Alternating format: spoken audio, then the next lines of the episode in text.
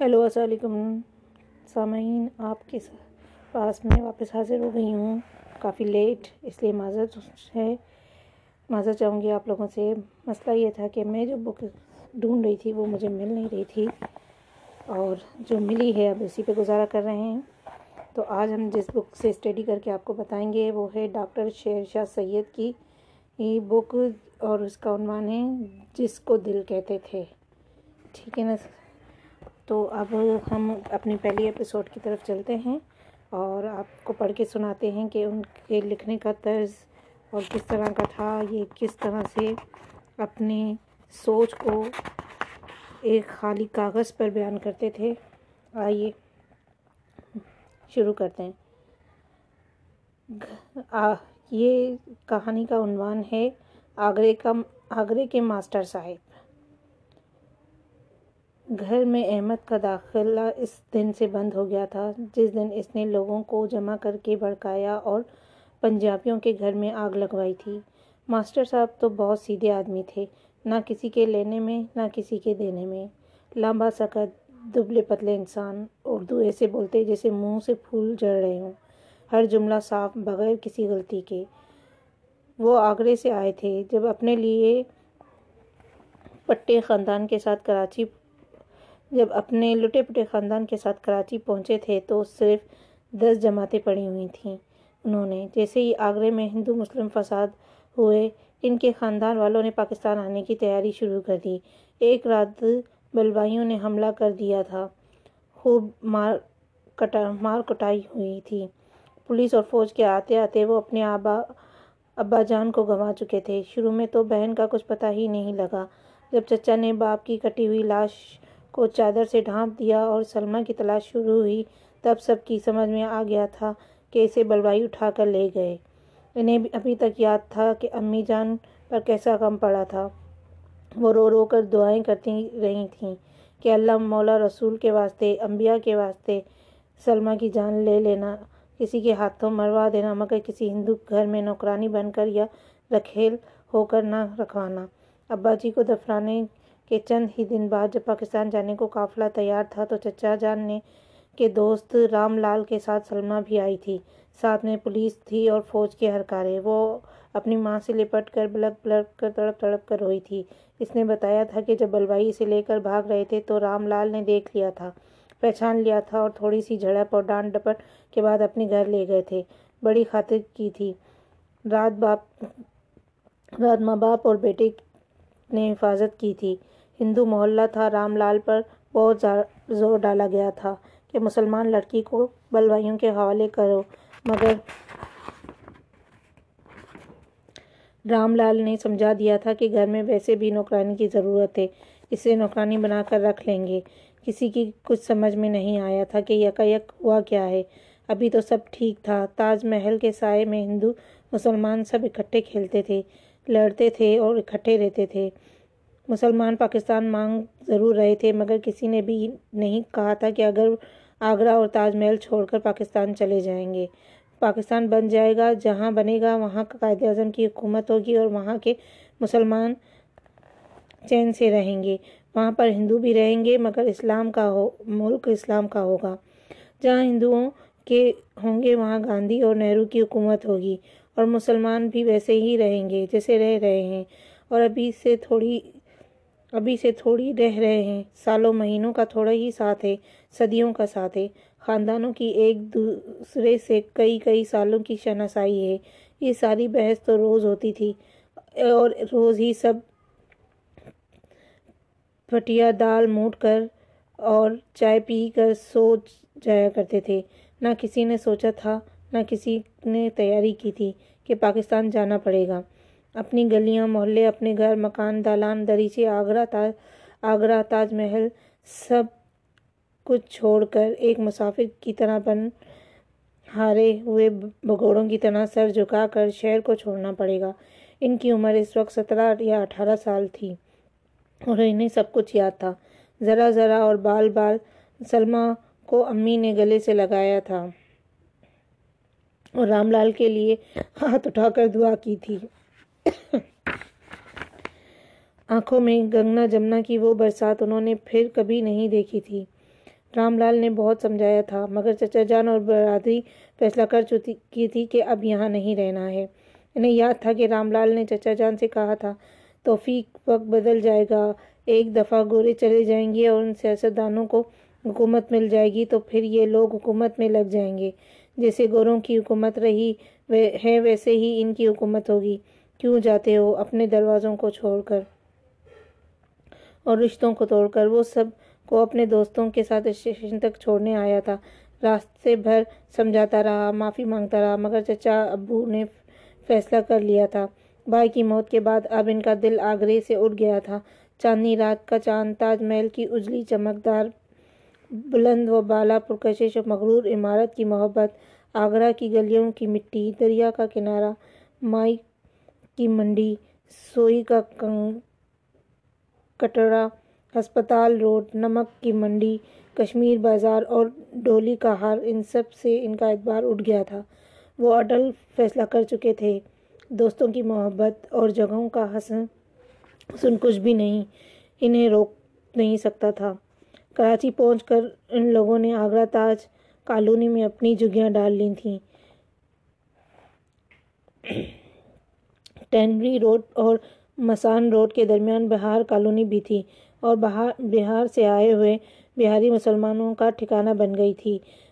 مسان road اور ماڑی پور کے درمیان آگرہ تاج کالونی بنا دی گئی تھی۔ دونوں کالونیوں کے ساتھ ساتھ لیاری ندی بہتی تھی۔ چچا جان نے دو جھگیوں میں گھر بنایا تھا۔ ایک دروازے کے ساتھ دو حصے، ایک میں چچا جان، چچی جان نصیر شائستہ، احسن اور مجید تھے اور دوسرے میں وہ ان کی امی سلمہ اور رضوان کا گھر بنا تھا۔ ان کے چچا بھی انہی کی طرح شریف تھے۔ نہ کوئی چھوٹا جھوٹا کلیم کلیم کیا اور نہ ہی کسی ہندو کے مکان و مکان مندر پر قبضہ۔ ساتھ میں آنے والے جو ان لوگوں کی طرح ہی کے لوگ تھے، انہوں نے کلیم کر کے بڑی بڑی جائیدادیں حاصل کر لیں۔ کوئی زمیندار بن کر حیدرآباد، نواب شاہ ٹھٹا اور ٹنڈو محمد خان چلا گیا اور کسی نے کراچی میں ہی ہندوؤں کی چھوڑی ہوئی دکانوں پر قبضہ جما کر کام شروع کر دیا۔ ان لوگوں سے بھی بہت سونے کہا مگر جو پشتینی شریف تھے، جن کے خاندان میں کسی نے کبھی بھی کوئی برا کام نہیں کیا تھا، وہ جعلی کلیم کیسے داخل کر سکتے تھے؟ ان کے چچا جان کو اس بات کا بڑا مان تھا۔ مرتے دم تک وہ فخریہ کہتے تھے کہ میں نے زندگی میں جھوٹ نہیں بولا۔ تکلیفیں اٹھائیں، بھیک نہیں مانگی۔ اور بھائی، جو مجھے اولاد سے بھی پیارا تھا، اس کے قاتلوں کو معاف کر دیا۔ ساتھ کے لوگوں نے اگر جھوٹ بول کر محل بنا لیے ہیں، تو کیا میرا دل صاف ہے اور میرا خدا میرے ساتھ؟ ان لوگوں نے بڑی محنت کی تھی۔ سارا خاندان کام پر لگ گیا تھا۔ انہوں نے میٹرک اور آئی اے آئی اے پاس کرنے کے بعد اسکول میں پڑھانا شروع کر دیا تھا۔ چچا جان کو لی مارکیٹ میں ایک چائے کی کمپنی میں نوکری مل گئی تھی۔ چچا جان کے بڑے بیٹے نے بھی نوکری شروع کر دی تھی۔ آنے کی تھوڑے دنوں بعد ہی نصیر کی شادی سلمہ سے ہو گئی تھی۔ یہی ان کے مرحوم ابو کی خواہش تھی۔ اور نہ چچا جانے چچا جان کو اس خواہش کو پورا کرنے کی اتنی جلدی کیوں تھی؟ پاکستان کیسے چل رہا تھا اس کا اندازہ تو کسی کو نہیں تھا۔ ان کے چچا کو سیاست سے دلچسپی تھی، مگر اتنی ہی کہ روز آل انڈیا ریڈیو اور بی بی سی کی خبریں سن کر اپنی طرف سے باتیں کرتے رہتے تھے۔ وقت گزر رہا تھا اور وقت کے ساتھ عمریں بڑھ رہی تھیں پھر ایک دن چچا جان اور ان کی امی نے فیصلہ کیا تھا کہ ان کی شادی شائستہ سے کر دی جائے۔ یہ ایوب خان کی فو کے فوجی انقلاب سے پہلے کی بات ہے۔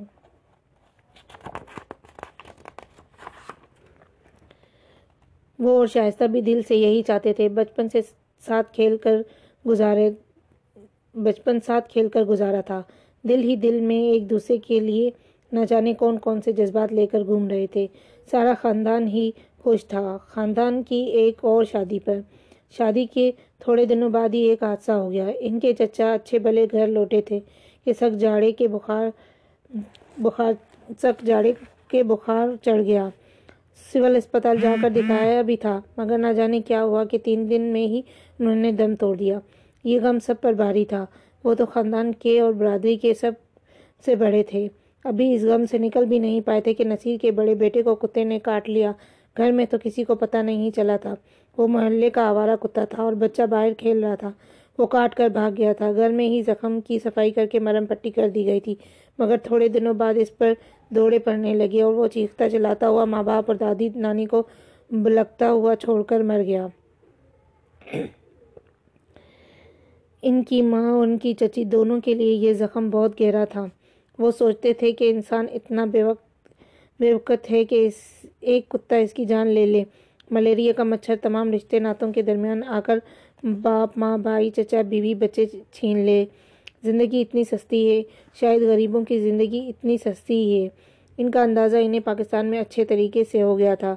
سرحد کے دونوں طرف ہزاروں لاکھوں لوگوں کے مرنے کے بعد ان لوگوں نے سوچا تھا کہ نئے ملک میں غریبوں کی تو عزت ہوگی، انہیں تو کوئی مقام ملے گا، مگر یہ سب یہ سبھی کچھ جھوٹ نکلا تھا۔ غریب غریب سے غریب تر ہوتا جا رہا تھا۔ امیر کو نہ جانے کیا کچھ مزید اور مزید تر ملتا چلا جا رہا تھا۔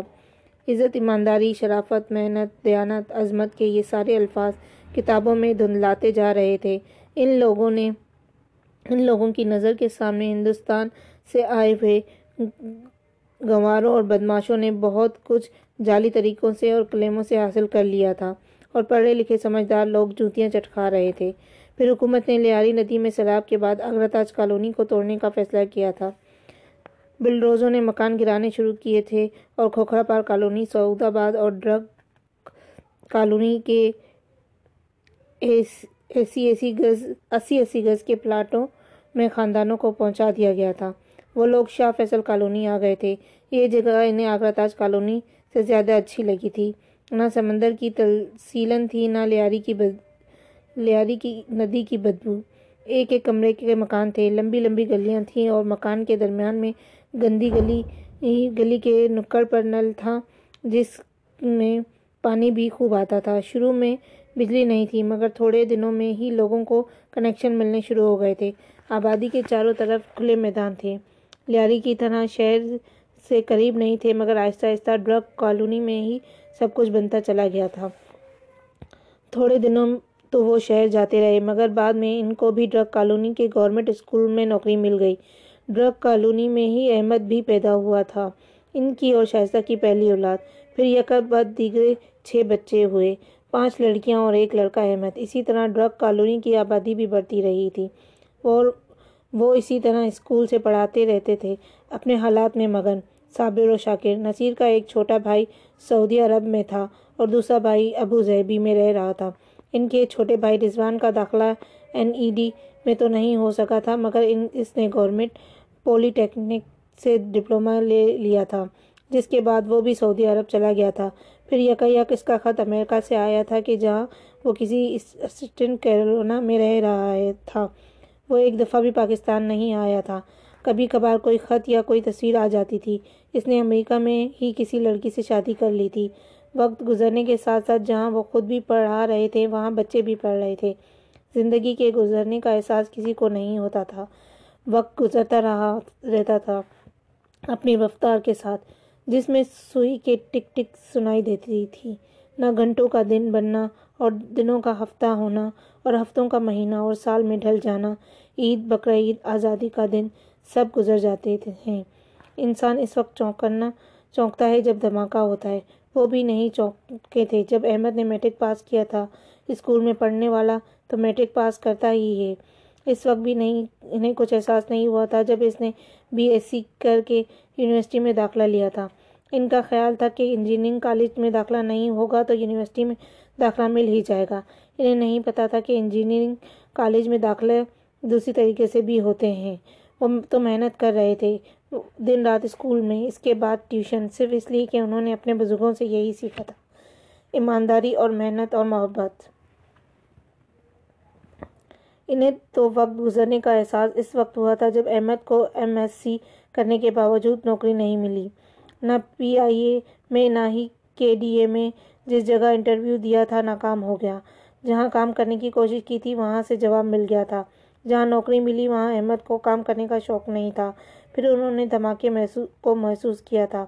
اس دھماکے کو جس میں ان کا، جس میں ایک نیا احمد دھیرے دھیرے چپکے چپکے آہستہ آہستہ نکل رہا تھا۔ غصے سے بھرا ہوا، جس کے معصوم چہرے پر پتلی پتلی نفرت کی لکیریں جمع ہو کر موٹی موٹی تحریروں میں بدل رہی ہو، بدل گئی تھیں۔ اس نفرت کا ان کے پاس جواب نہیں تھا۔ وہ پوچھتا تھا کہ کیوں بنایا تھا پاکستان؟ کیوں جان دی تھی آپ کے والد نے؟ اس لیے کہ آپ کا با آپ جیسا چچا ملیریا سے مر جائے، اس لیے کہ آپ کا بھائی نوکری نہ ملنے، ملے تو ملک چھوڑ جائے۔ اس لیے کہ آپ کے بیٹے کو کراچی کے انجینئرنگ کالج میں اس لیے داخلہ نہیں ملے کہ اس کے پاس کراچی کا ڈومیسائل اور پی آر سی ہے۔ چاہے نمبر کتنے اچھے بھی اچھے ہوں۔ اور ان کی بیٹی سند اور ڈاؤ میڈیکل کالج کے بجائے نواب شاہ میں پڑھے کیونکہ وہ سکھر یا لاڑکانہ کی نہیں ہے۔ وہ ان سوالوں کا جواب نہیں دے سکتے تھے۔ اسی وقت انہیں احساس ہوا تھا کہ وہ وقت کافی گزر گیا ہے۔ پلوں کے نیچے سے پانی اتنا گزر ہے کہ نفرتوں کے سمندر بن گئے ہیں۔ انہوں نے احمد کو سمجھایا تھا، مگر احمد جو بھی ہے، اس کا حل تو یہ ہے کہ ہم نفرت کرنا شروع کر دیں۔ پنجابیوں سے، سندھیوں سے، ہر ایک سے۔ پھر کس سے نفرت کریں؟ احمد نے بڑے کٹے ہوئے انداز میں کہا تھا، پی آئی اے میں پنجابی کام کرتے ہیں اور سندھ سیکریٹریٹ میں سندھی ہوتے ہیں۔ نفرت اس سے ہی کی جاتی ہے، جو آپ کے حق پر ڈاکہ ڈالتا ہے۔ جہاں ہم لوگ جاتے ہیں، وہاں پر یہ لوگ پہلے سے اپنی برادری، اپنے گاؤں، اپنے گوٹ سے لوگوں کو بلا کر رکھ لیتے ہیں۔ پھر آپ یہ کہتے ہیں کہ ان سے نفرت نہ کرو۔ یہ ساری باتیں کتابوں کی باتیں ہیں، اسکول میں پڑھانے کی باتیں ہیں۔ ان کا حقیقی زندگی سے کوئی واسطہ نہیں ہے۔ پاکستان کتابوں میں ہوگا، علامہ اقبال اور قائد اعظم کی قبروں میں ہوگا، یہاں پر کوئی پاکستان نہیں ہے۔ حقیقی زندگی میں پنجاب انٹرنیشنل ایئر لائنس ہے، پنجاب آرمی ہے، پنجاب پولیس ہے اور جب تک اس طرح، اسی طرح رہے گا، ماجروں کا ان کا حق نہیں ملے گا۔ احمد کا چہرہ غصے سے سرخ اور غضبناک ہو گیا تھا، مگر احمد اس نفرت سے نوکری تو نہیں ملے گی اور آخر کار نقصان کس کا ہوگا؟ انہی کا ہوگا جو تعلیم چھوڑ دیں گے۔ تم کو سرکاری نوکری ہی کیوں کیوں تلاش ہے؟ اور بھی تو نوکریاں ہیں۔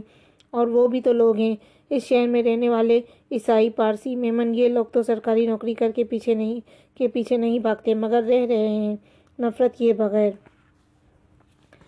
احمد بڑی نفرت سے مسکرایا۔ مجھے سمجھ میں نہیں آتا تھا کہ کیسی بات کرتے ہیں آپ۔ آپ کی ٹیچری اور تعلیم نے آپ کو کیا دیا ہے؟ ایک چھوٹا سا گھر، دن رات کی محنت۔ میں نے بھی ٹیوشن پڑھا پڑھا کر اپنا خرچ پورا کیا ہے۔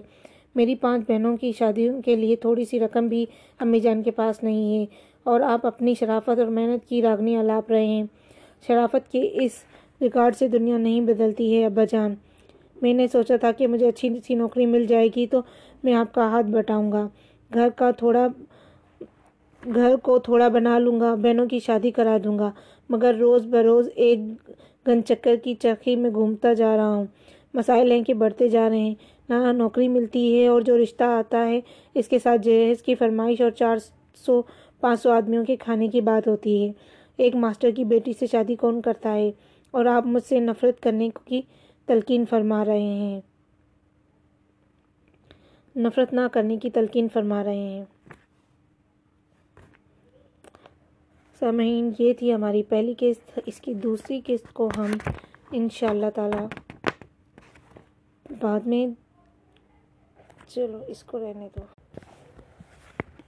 ہیلو، السلام علیکم سامعین، میں اسما خان، آپ کی ہوسٹ، آپ کی اینکر، آج آپ کے سامنے ایک اسٹوری لے کر پیش ہوئی ہوں، جس کا نام ہے رائٹر کا نام ہے، ڈاکٹر شیر شاہ سید، اور ان کی ایک کتاب ہے، جس کا عنوان ہے، جس کو دل کہتے ہیں۔ اسی میں سے ایک افسانہ میں نے نکالا ہے، اور یہ ہے، افسانے کا عنوان ہے، آگرے کے ماسٹر صاحب۔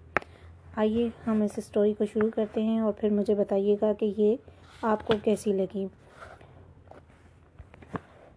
چلیے اسٹوری کی طرف۔ گھر میں احمد کا داخلہ اس دن سے بند ہو گیا تھا، جس دن سے اس نے لوگوں کو جمع کر کے بڑکایا اور پنجابیوں کے گھر میں آگ لگوائی تھی۔ ماسٹر صاحب تو بہت سیدھے آدمی تھے، نہ کسی کے لینے میں، نہ کسی کے دینے میں۔ لامبا سکت دبلے بدلے انسان اردو ایسے بولتے تھے جیسے منہ سے پھول جھڑ رہے ہوں۔ ہر جملہ صاف بغیر کسی غلطی کے۔ وہ آگرے سے آئے تھے، اپنے لیے جب اپنے لٹے پٹے خاندان کے ساتھ کراچی پہنچے تھے تو صرف دس جماعتیں پڑھی ہوئی تھیں انہوں نے۔ جیسے ہی آگرے میں ہندو، مسلم فسادات ہوئے، ان کے خاندان والوں نے پاکستان آنے کی تیاری شروع کر دی تھی۔ ایک رات بلوائیوں نے حملہ کر دیا تھا۔ خوب مار کٹائی ہوئی تھی۔ پولیس اور فوج کے آتے آتے وہ اپنے ابا جان کو گھما چکے تھے۔ شروع میں تو بہن کا کچھ پتہ ہی نہیں لگا۔ جب چچا نے باپ کی کٹی ہوئی لاش کو چادر سے ڈھانپ دیا اور سلمہ کی تلاش شروع ہوئی، تب سب کی سمجھ میں آ گیا تھا کیسے بلوائی اٹھا کر لے گئے ہیں۔ انہیں ابھی تک یاد تھا کہ امی جان پر کیسا غم پڑا تھا۔ وہ رو رو کر دعائیں کرتی رہی تھیں کہ اللہ مولا رسول کے واسطے، انبیاء کے واسطے سلمیٰ کی جان لے لینا۔ کسی کے ہاتھوں مروا دینا، مگر کسی ہندو کے گھر میں نوکرانی بن کر یا رکھیل ہو کر نہ رکھوانا۔ ابا جی کو دفنانے کے چند ہی دن بعد جب پاکستان جانے کو قافلہ تیار تھا تو چچا جان کے دوست رام لال کے ساتھ سلمیٰ بھی آئی تھی۔ ساتھ میں پولیس تھی اور فوج کے ہرکارے وہ اپنی ماں سے لپٹ کر بلک بلک کے تڑپ تڑپ کر روئی تھی۔ اس نے بتایا تھا کہ جب بلوائی سے لے کر بھاگ رہے تھے تو رام لال نے دیکھ لیا تھا، پہچان لیا تھا اور تھوڑی سی جھڑپ اور ڈانٹ ڈپٹ کے بعد اپنے گھر لے گئے تھے۔ بڑی خاطر کی تھی۔ رات ماں باپ اور بیٹے نے حفاظت کی تھی۔ ہندو محلہ تھا۔ رام لال پر بہت زور ڈالا گیا تھا کہ مسلمان لڑکی کو بلوائیوں کے حوالے کرو۔ مگر رام لال نے سمجھا دیا تھا کہ گھر میں ویسے بھی نوکرانی کی ضرورت ہے۔ اسے نوکرانی بنا کر رکھ لیں گے۔ کسی کی کچھ سمجھ میں نہیں آیا تھا کہ یکا یک ہوا کیا ہے۔ ابھی تو سب ٹھیک تھا۔ تاج محل کے سائے میں ہندو مسلمان سب اکٹھے کھیلتے تھے۔ لڑتے تھے اور اکٹھے رہتے تھے۔ مسلمان پاکستان مانگ ضرور رہے تھے، مگر کسی نے بھی نہیں کہا تھا کہ آگرہ اور تاج محل چھوڑ کر پاکستان چلے جائیں گے۔ پاکستان بن جائے گا، جہاں بنے گا وہاں قائد اعظم کی حکومت ہوگی اور وہ وہاں کے مسلمان اور وہاں کے مسلمان چین سے رہیں گے۔ وہاں پر ہندو بھی رہیں گے، مگر ملک اسلام کا ہوگا۔ جب ہندوؤں کے وہاں جبکہ ہندوؤں کے وہاں گاندھی اور نہرو کی حکومت ہوگی اور مسلمان بھی ویسے ہی رہیں گے جیسے رہ رہے ہیں۔ اور ابھی سے تھوڑی رہ رہے ہیں۔ سالوں، مہینوں کا تھوڑا ہی ساتھ ہے، صدیوں کا ساتھ ہے۔ خاندانوں کی ایک دوسرے سے کئی کئی سالوں کی شناسائی ہے۔ یہ ساری بحث تو روز ہوتی تھی اور روز ہی سب پیٹھا دال موٹ کے کھا کر اور چائے پی کر سو جایا کرتے تھے۔ کسی نے نہ سوچا تھا، نہ کسی کی تیاری تھی کہ پاکستان جانا پڑے گا۔ اپنی گلیاں، محلے، اپنے گھر، مکان، دالان، دریچے، آگرہ، تاج محل سب چھوڑ کر ایک مسافر کی طرح بن ہارے ہوئے بگوڑوں کی طرح سر جھکا کر شہر کو چھوڑنا پڑے گا۔ ان کی عمر اس وقت سترہ یا اٹھارہ سال کی تھی اور انہیں سب کچھ یاد تھا۔ ذرا ذرا اور بال بال۔ سلمیٰ کو اپنی سلمیٰ کو امی نے گلے سے لگایا تھا اور رام لال کے لیے ہاتھ اٹھا اٹھا کر دعا کی تھی۔ آنکھوں میں گنگا جمنا کی وہ برسات انہوں نے پھر کبھی بھی نہیں دیکھی تھی۔ رام لال نے بہت سمجھایا تھا، مگر چچا جان اور برادری فیصلہ کر چکی تھی کہ اب یہاں نہیں رہنے۔ رہنا ہے۔ انہیں یاد تھا کہ رام لال نے چچا جان سے کہا تھا، توفیق وقت بدل جائے گا۔ ایک دفعہ گورے چلے جائیں گے اور ان سیاستدانوں کو حکومت مل جائے گی تو پھر یہ لوگ حکومت میں لگ جائیں گے۔ جیسے گوروں کی حکومت رہی ہے، ویسے ہی ان کی حکومت ہوگی۔ کیوں جاتے ہو؟ اپنے دروازوں کو چھوڑ کر اور رشتوں کو توڑ کر۔ وہ سب کو اپنے دوستوں کے ساتھ اسٹیشن تک چھوڑنے آیا تھا۔ راستے بھر سمجھاتا رہا، معافی مانگتا رہا، مگر چچا ابو نے فیصلہ کر لیا تھا۔ بھائی کی موت کے بعد اب ان کا دل آگرے سے اٹھ گیا تھا۔ چاندنی رات کا چاند، تاج محل کی اجلی، چمکدار بلند و بالا پرکشش پرکشش مغرور عمارت کی محبت، آگرہ کی گلیوں کی مٹھی، دریا کا کنارہ، مائی کی منڈی، سوئی کا کٹورا ہسپتال روڈ، نمک کی منڈی، کشمیر بازار اور ڈولی کار، ان سب سے ان کا اعتبار اٹھ گیا تھا۔ وہ اٹل فیصلہ کر چکے تھے۔ تھوڑی دیر میں رکھ دوستوں کی محبت اور جگہوں کا حسن کچھ بھی انہیں روک نہیں سکا تھا۔ کراچی پہنچتے کر ان لوگوں نے آگرہ تاج کالونی میں اپنی جھگیاں ڈال لی تھیں۔ ٹرینری روڈ اور مسان روڈ کے درمیان بہار کالونی بھی تھی اور بہار سے آئے ہوئے بہاری مسان کا ٹھکانہ بن گئی تھی۔ مسان روڈ اور ماری پور روڈ کے درمیان آگرہ تاج کالونی بنا دی گئی تھی۔ دونوں کالونیوں کے ساتھ ساتھ لیاری ندی بہتی تھی۔ چچا جان نے وہ جگ، دو جھگیوں میں گھر بنایا تھا۔ ایک دروازے کے دو حصے تھے۔ ایک میں چچا جان، چچی جان نصیر، شائستہ، احسن اور مجید تھے۔ اور دوسرے میں وہ ان کی امی سلمیٰ اور رضوان کا گھر بنا تھا۔ ان کے چچا بھی ان کی ہی طرح شریف تھے۔ نہ کوئی جھوٹا کلیم کیا اور نہ ہی کسی ہندو کی مکان دکان پر قبضہ۔ ساتھ میں آنے والے جو ان لوگوں کی ہی طرح لوگ تھے، انہوں نے کلیم کر کے بڑی بڑی جائیدادیں حاصل کر لیں۔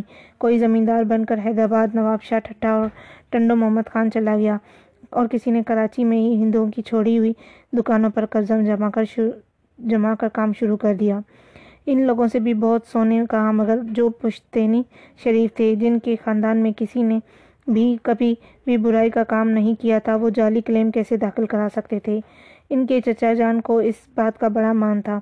مرتے دم تک وہ فخریہ کہتے تھے، میں نے زندگی میں جھوٹ نہیں بولا، تکلیفیں اٹھائیں، بھیک نہیں مانگی، اور بھائی جو مجھے اولاد سے بھی پیارا تھا، اس کے قاتلوں کو معاف کر دیا۔ ساتھ کے لوگوں نے اگر جھوٹ بول کر محل بنا لیے ہیں تو کیا؟ میرا دل صاف ہے اور میرا خدا میرے ساتھ۔ ان لوگوں نے بڑی محنت کی تھی۔ سارا خاندان کام پر لگ گیا تھا۔ انہوں نے میٹرک اور آئی اے پاس کرنے کے بعد اسکول میں پڑھانا شروع کر دیا تھا۔ چچا جان کو لی مارکیٹ میں ایک چائے کی کمپنی میں نوکری مل گئی تھی۔ چچا جان کے بڑے بیٹے نے بھی نوکری شروع کر دی تھی۔ آنے کے تھوڑے ہی دنوں بعد نصیر کی شادی سلمہ سے ہو گئی تھی۔ یہی ان کے مرحوم ابو کی خواہش تھی اور نہ جانے چچا جان کو اس خواہش کو پورا کرنے کی اتنی جلدی کیوں تھی۔ پاکستان کیسے چل رہا تھا اس کا اندازہ تو کسی کو نہیں تھا۔ ان کے چچا کو سیاست سے دلچسپی تھی، مگر اتنی ہی کہ روز آل انڈیا ریڈیو اور بی بی سی سے خبریں سن کر اپنی طرف سے باتیں کرتے رہتے تھے۔ وقت گزرتا رہا تھا اور وقت کے ساتھ عمریں بڑھ رہی تھیں۔ پھر ایک دن چچا جان اور ان کی امی نے فیصلہ کیا تھا کہ ان کی شادی شائستہ سے کر دی جائے۔ یہ ایوب خان کے فوجی انقلاب سے پہلے کی بات ہے۔ وہ اور شائستہ بھی دل سے یہی چاہتے تھے۔ بچپن ساتھ کھیل کر گزارا تھا۔ دل ہی دل میں ایک دوسرے کے لیے نہ جانے کون کون سے جذبات لے کر گھوم رہے تھے۔ سارا خاندان ہی ان خوش تھا۔ خاندان کی ایک اور شادی پر۔ شادی کے تھوڑے دنوں بعد ہی ایک حادثہ ہو گیا۔ ان کے چچا اچھے بھلے گھر لوٹے تھے۔ کہ سخت جاڑے کے بعد بخار چڑھا۔ سول اسپتال جا کر دکھایا بھی تھا، مگر نہ جانے کیا ہوا کہ تین دن میں ہی انہوں نے دم توڑ دیا۔ یہ غم سب پر بھاری تھا۔ وہ تو خاندان کے اور برادری کے سب کچھ تھے۔ ابھی اس غم سے نکل بھی نہیں پائے تھے کہ نصیر کے بڑے بیٹے کو کتے نے کاٹ لیا۔ گھر میں تو کسی کو پتہ نہیں چلا تھا۔ وہ محلے کے آوارہ کتا تھا اور بچہ باہر کھیل رہا تھا کہ وہ کاٹ کر بھاگ گیا تھا۔ گھر میں ہی زخم کی صفائی کر کے مرم پٹی کر دی گئی تھی، مگر تھوڑے دنوں بعد اس پر دوڑے پڑنے لگے تھے اور چیخ، اور وہ چیختا چلاتا ہوا ماں باپ، دادی، نانی کو بلکتا ہوا چھوڑ کر مر گیا۔ ان کی ماں اور ان کی چچی دونوں کے لیے یہ غم بہت گہرا تھا۔ وہ سوچتے تھے کہ انسان اتنا بے وقت ہے کہ ان، ایک کتا اس کی جان لے لے۔ ملیریا کا مچھر تمام رشتے ناتوں کے درمیان آ کر باپ، ماں، بھائی، چچا، بیوی، بچے چھین لے۔ زندگی اتنی سستی ہے، شاید غریبوں کی زندگی اتنی سستی ہے۔ ان کا اندازہ انہیں پاکستان میں اچھے طریقے سے ہو گیا تھا۔ سرحد کے دونوں طرف ہزاروں لاکھوں لوگوں کے مرنے کے بعد ان لوگوں نے سوچا تھا کہ نئے ملک میں غریبوں کی تو عزت ہوگی، انہیں تو کوئی مقام ملے گا، مگر یہ سب کچھ ہی جھوٹ نکلا تھا۔ غریب غریب سے غریب تر ہوتا چلا جا رہا تھا۔ امیر کو نہ جانے کیا کچھ مزید تر ملتا چلا جا رہا تھا۔ عزت، ایمانداری، شرافت، محنت، دیانت، عظمت، یہ سارے الفاظ کتابوں میں دھندلاتے چل لاتے جا رہے تھے۔ ان لوگوں کی نظر کے سامنے ہندوستان سے آئے ہوئے گنواروں اور بدماشوں نے بہت کچھ جعلی طریقوں اور کلیموں سے حاصل کر لیا تھا۔ اور پڑھے لکھے سمجھدار لوگ جوتیاں چٹکاتے رہے تھے۔ پھر حکومت نے لیاری ندی میں سیلاب کے بعد آگرہ تاج کالونی کو توڑنے کا فیصلہ کیا تھا۔ بلڈوزوں نے مکان گرانے شروع کر دیے تھے اور کھوکھرا پارک کالونی سعود آباد اور ڈرگ کالونی کے اسی اسی گز کے پلاٹوں میں خاندانوں کو پہنچا دیا گیا تھا۔ وہ لوگ شاہ فیصل کالونی آ گئے تھے۔ یہ جگہ انہیں آگرہ تاج کالونی سے زیادہ اچھی لگی تھی۔ نہ سمندر کی سیلن تھی، نہ لیاری کی بدبو۔ ایک ایک کمرے کے مکان تھے، لمبی لمبی گلیاں تھیں اور مکان کے درمیان میں گندی گلی گلی کے نکڑ پر نل تھا جس میں پانی بھی خوب آتا تھا۔ شروع میں بجلی نہیں تھی مگر تھوڑے ہی دنوں میں لوگوں کو کنیکشن ملنے شروع ہو گئے تھے۔ آبادی کے چاروں طرف کھلے میدان تھے۔ لیاری کی طرح شہر سے قریب نہیں تھے مگر آہستہ آہستہ ڈرگ کالونی میں ہی سب کچھ بنتا چلا گیا تھا۔ تھوڑے دنوں تو وہ شہر جاتے رہے۔ مگر بعد میں ان کو بھی ڈرگ کالونی کے گورنمنٹ اسپتال گورنمنٹ اسکول میں نوکری مل گئی۔ ڈرگ کالونی میں ہی احمد بھی پیدا ہوا تھا۔ ان کی اور شائستہ کی پہلی اولاد۔ پھر یکبد دیگرے چھ بچے اور ہوئے۔ پانچ لڑکیاں اور ایک لڑکا احمد۔ اسی طرح سے ڈرگ کالونی کی آبادی بھی بڑھتی رہی۔ وہ اسی طرح اسکول سے میں پڑھاتے تھے اور اپنے حالات میں مگن، صابر و شاکر نصیر کا ایک چھوٹا بھائی سعودی عرب میں تھا اور دوسرا بھائی ابوظہبی میں رہ رہا تھا۔ ان کے چھوٹے بھائی رضوان کا داخلہ این ای ڈی میں تو نہیں ہو سکا تھا، مگر اس نے گورنمنٹ پولی ٹیکنک سے ڈپلومہ لیا تھا، جس کے بعد وہ بھی سعودی عرب چلا گیا تھا۔ پھر یکا یک اس کا خط امریکہ سے آیا تھا، جہاں وہ کسی اسٹیٹ کیرولینا میں رہ رہا تھا۔ وہ ایک دفعہ بھی پاکستان نہیں آیا تھا، کبھی کبھار کوئی خط یا کوئی تصویر آ جایا کرتی تھی۔ اس نے امریکہ میں ہی کسی لڑکی سے شادی کر لی تھی۔ وقت گزرنے کے ساتھ ساتھ جہاں وہ خود بھی پڑھا رہے تھے اور وہاں بچے بھی پڑھ رہے تھے۔ زندگی کے گزرنے کا احساس کسی کو نہیں ہوا ہوتا۔ وقت گزرتا رہا اپنی رفتار کے ساتھ، جس سے جس میں سوئی کی ٹک ٹک سنائی دیتی ہے۔ نہ گھنٹوں کا دن بننا اور دنوں کا ہفتہ ہونا، اور ہفتوں کا مہینہ اور سال میں داغ ڈھل جانا۔ عید، بقرعید، آزادی کا دن سب گزر جاتے ہیں۔ انسان اس وقت چکنا ہوتا ہے جب دھماکہ ہوتا ہے، وہ بھی نہیں چونکتے کے تھے۔ جب احمد نے میٹرک پاس کیا تھا، اسکول میں پڑھنے والا تو میٹرک پاس کرتا ہی ہے۔ اس وقت بھی نہیں، کچھ احساس ہوا تھا جب ان سے بی ایس سی کی کر کے یونیورسٹی میں داخلہ لیا تھا۔ ان کا خیال تھا کہ اگر انجینئرنگ کالج میں داخلہ نہیں ہوگا تو یونیورسٹی میں داخلہ مل ہی جائے گا۔ انہیں نہیں پتا تھا کہ انجینئرنگ کالج میں داخلے دوسرے طریقے سے بھی ہوتے ہیں۔ وہ تو محنت کر رہے تھے۔ دن رات اسکول میں، اس کے بعد ٹیوشن صرف اس لیے کہ انہوں نے اپنے بزرگوں سے یہی سیکھا تھا، ایمانداری، محنت اور محبت۔ انہیں تو وقت گزرنے کا احساس اس وقت ہوا تھا جب احمد کو ایم ایس سی کرنے کے باوجود نوکری نہیں ملی۔ نہ پی آئی اے میں، نہ ہی کے ڈی اے میں۔ جس جگہ انٹرویو دیا تھا، ناکام ہو گیا۔ جہاں کام کرنے کی کوشش کی تھی، وہاں سے جواب مل گیا تھا۔ جہاں نوکری ملی، وہاں احمد کام کو کام کرنے کا شوق نہیں تھا۔ پھر انہوں نے دھماکے کو محسوس کیا تھا۔ اس دھماکے کو جس میں ان کا نیا احمد دھیرے دھیرے چپکے چپکے آہستہ آہستہ نکل رہا تھا۔ غصے سے بھرا ہوا، جس کے معصوم چہرے پر پتلی پتلی نفرت کی لکیریں جمع ہو کر موٹی موٹی تحریروں میں بدل گئی تھیں۔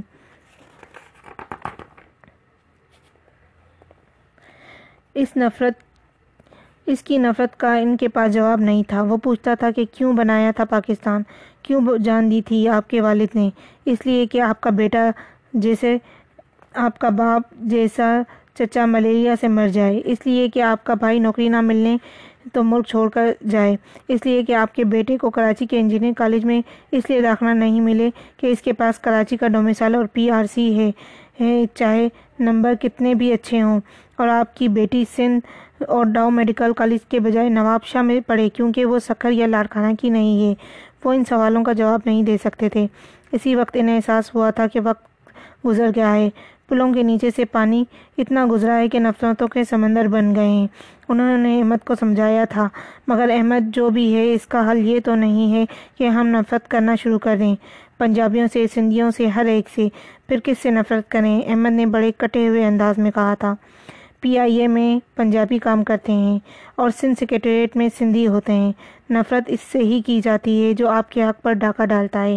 جہاں ہم لوگ جاتے ہیں۔ وہاں پر یہ لوگ پہلے سے ہی اپنی برادری، اپنے گاؤں، اپنے گوٹ سے لوگ بلا کر رکھتے ہیں۔ پھر آپ یہ کہتے ہیں کہ ان سے نفرت نہ کرو۔ یہ ساری باتیں کتابوں کی باتیں ہیں، اسکولوں میں پڑھانے کی باتیں ہیں۔ ان کا حقیقی زندگی سے کوئی واسطہ نہیں ہے۔ پاکستان کتابوں میں ہوگا۔ علامہ اقبال اور قائد اعظم کی قبروں میں ہوگا۔ یہاں پر کوئی پاکستان نہیں ہے۔ حقیقی زندگی میں پنجاب انٹرنیشنل ایئر لائنس ہے۔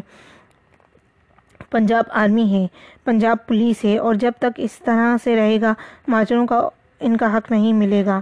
احمد کا چہرہ غصے سے سرخ اور غضبناک ہو گیا تھا، مگر احمد اس نفرت سے نوکری تو نہیں ملے گی اور آخر کا نقصان کس کا ہوگا؟ انہی کا ہوگا جو تعلیم چھوڑ دیں گے۔ تم کو سرکاری نوکری ہی کیوں تلاش ہے؟ اور ابھی تو نوکریاں ہیں اور اور بھی تو نوکریاں ہیں، اور بھی تو لوگ ہیں، اس شہر میں رہنے والے، عیسائی، پارسی، میمن، یہ لوگ تو سرکاری نوکری کے پیچھے نہیں بھاگتے، مگر رہ رہے ہیں، نفرت کے بغیر۔ احمد بڑی نفرت سے مسکرایا۔ مجھے سمجھ میں نہیں آتا کہ کیسی باتیں کرتے ہیں آپ۔ آپ کی ٹیچری اور تعلیم نے آپ کو کیا دیا ہے؟ ایک چھوٹا سا گھر، دن رات کی محنت۔ میں نے بھی ٹیوشن پڑھا پڑھا کر اپنا خرچہ پورا کیا ہے۔ میری پانچ بہنوں کی شادی کے لیے تھوڑی سی رقم بھی امی جان کے پاس نہیں ہے۔ اور آپ اپنی شرافت اور محنت کی راگنی الاپ رہے ہیں۔ شرافت کے اس ریکارڈ سے دنیا نہیں بدلتی ہے۔ ابا جان، میں نے سوچا تھا کہ مجھے اچھی سی نوکری مل جائے گی تو میں آپ کا ہاتھ بٹاؤں گا۔ گھر کا کو تھوڑا بنا لوں گا، بہنوں کی شادی کرا دوں گا، مگر روز بروز ایک گھن چکر کی چرخی میں گھومتا جا رہا ہوں۔ مسائل ہیں کہ بڑھتے جا رہے ہیں۔ نہ نوکری ملتی ہے اور جو رشتہ آتا ہے، اس کے ساتھ جہیز کی فرمائش اور چار پانچ سو آدمیوں کے کھانے کی بات ہوتی ہے۔ ایک ماسٹر کی بیٹی سے شادی کون کرتا ہے؟ اور آپ مجھے نفرت نہ کرنے کی تلقین فرما رہے ہیں۔ احمد، جہیز کی فرمائش اور کھانے کا اثار تو ہماری اپنی برادری والے کرتے ہیں۔ یہ سندھی اور پنجابیوں نے تو نہیں سکھایا ہے۔ یہ ایک الگ مسئلہ ہے علیحدہ بات ہے۔ نہیں، کوئی الگ مسئلہ نہیں ہے اور نہ کوئی علیحدہ بات احمد نے بڑی جھنجھاہٹ سے اپنی بات کہی تھی۔ ساری بات ایک ہے، اس برادری اور ان لوگوں کا مسئلہ ہے۔ پاکستان کے جھنڈے کو سینے سے لگائے بیٹھے ہیں اور پاکستان میں جو مسئلے ہیں ان کو سمجھتے ہیں۔ آپ کی مسلمین کو اور آپ کی جماعت اسلامی کے لوگ اپنے بچوں کی شادیاں جس طرح سے کرتے ہیں، وہ بھی آپ کو پتہ ہے اور آپ نے دیکھا ہے۔ آپ اور آپ جیسے لوگ کبھی بھی نہیں سمجھیں گے، نہ سمجھیں گے، نہ بدلیں گے۔ حالات بدل گئے ہیں۔ پاکستان اب نہیں رہا ہے۔ مشرقی پاکستان، بنگال، بنگلہ دیش بن چکا ہے اور اب سندھی ہیں، بلوچی ہیں، پٹھان ہیں، پنجابی ہیں۔ ہم لوگ کہیں بھی نہیں ہیں اور کوئی بھی ہمارا نہیں ہے۔ اور ہم لوگوں کو خوب بیوقوف بنایا گیا ہے، کبھی اسلام کے نام پر اور کبھی پاکستان کے نام پر۔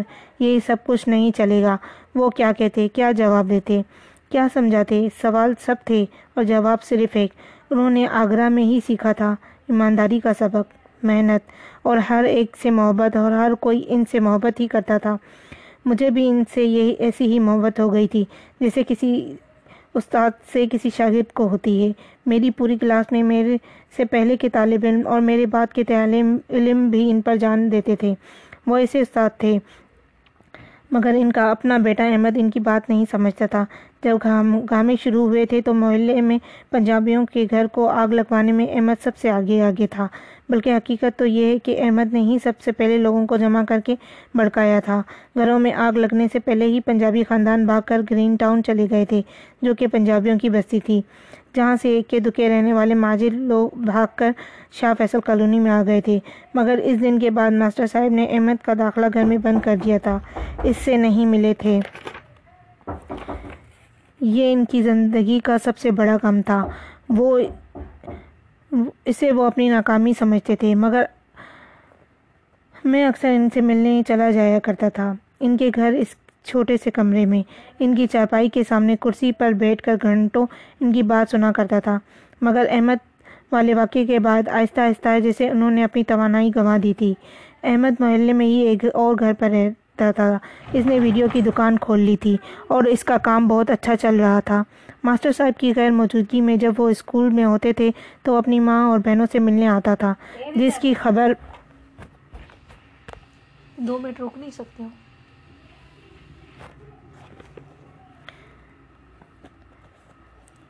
جس کی خبر ماسٹر صاحب کو ہو گئی تھی۔ ایک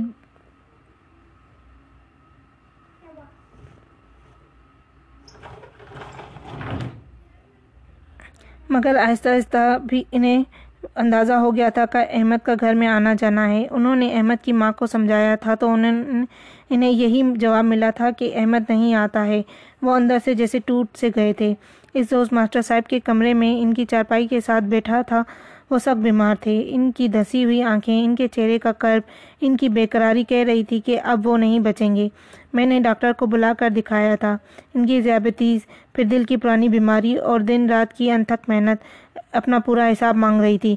کچھ دواؤں کا انتظام میں چند ڈاکٹر دوستوں کی مدد سے کرتا رہا تھا اور کچھ وہ خود خرید خریدتے رہے تھے۔ انہوں نے علاج معالجے کے لیے احمد کی طرف سے آنے والی رقم کی مدد لینے سے منع کر دیا تھا۔ آخر اس کی گھڑی میں انہوں نے اپنی بیوی آخری آخر کی اس گھڑی میں انہوں نے اپنی بیوی شائستہ کو بلایا تھا۔ وہ پریشان صورت میرے سامنے بستر پر بیٹھی دھیرے دھیرے رو رہی تھی۔ ماسٹر صاحب نے شائستہ کا ہاتھ پکڑ کر کہا تھا، شائستہ، میرا وقت آ گیا ہے، اب میں نہیں بچ سکتا ہوں۔ میں نے زندگی بھر سچ اور محنت کی تبلیغ کی ہے۔ خدا اور میرے بزرگوں کی روحیں گواہ ہیں اور تم گواہ ہو۔ مجھ سے وعدہ کرو، میرے بعد بھی احمد اس گھر میں نہیں آئے گا۔ میری صورت نہیں دیکھے گا۔ میں نے اس کے لیے صرف دعا کی ہے اور اب بھی دعا کرتا ہوں، یارب، اس کے دل سے نفرت نکال دے، نفرت نکال دے، نفرت نکال دے۔ مجھے ایسا لگا ان کی سانسیں پھول گئی ہیں، مگر وہ خاموشی سے رخصت ہو گئے۔ میں نے سفید چادر سے ان کے جنازے کو ڈھک دیا تھا اور روتی ہوئی ماسٹر صاحب کی بیوی کو چھوڑ کر تجویز و تکفین کے لیے مسجد میں جا کر خبر کی تھی۔ پھر علاقے کے پی سی او سے ماسٹر صاحب کے شاگردوں کو فون کرنے چلا گیا تھا۔ دو گھنٹے بعد جب میں واپس آیا تھا تو میں نے دیکھا تھا ماسٹر صاحب کے گھر کے سامنے ایک بڑا سا شامیانہ لگا ہوا تھا۔ ان کی ایک طرف خواتین اور دوسری طرف مرد قرآن خوانی کر رہے تھے۔ اندر جیسے سکوت کا عالم تھا۔ کبھی کبھی ماسٹر صاحب کی چھوٹی بیٹی کے رونے کی آواز آتی تھی۔ آنے والوں میں مسلسل اضافہ ہوتا چلا جا رہا تھا۔ ان میں سب سے اہم، سب سے نمایاں احمد اپنے موبائل کے ساتھ تھا۔ لوگوں سے ملنے میں، انہیں بٹھانے اور ان سے پرسہ وصول کرنے میں۔ ماسٹر صاحب کی آخری خواہش شیشے کی طرح چکنا چور ہو کر بکھر گئی تھی۔ میں یہ سوچ رہا تھا کہ تعصب و سوک کب تک ایک ہی شامیانہ تلے رہیں گے۔ سامعین، یہ تھی آج کی کہانی، جس کو میں نے آپ اپنے چینل کہیں ہن کہیں میں بیان کیا ہے۔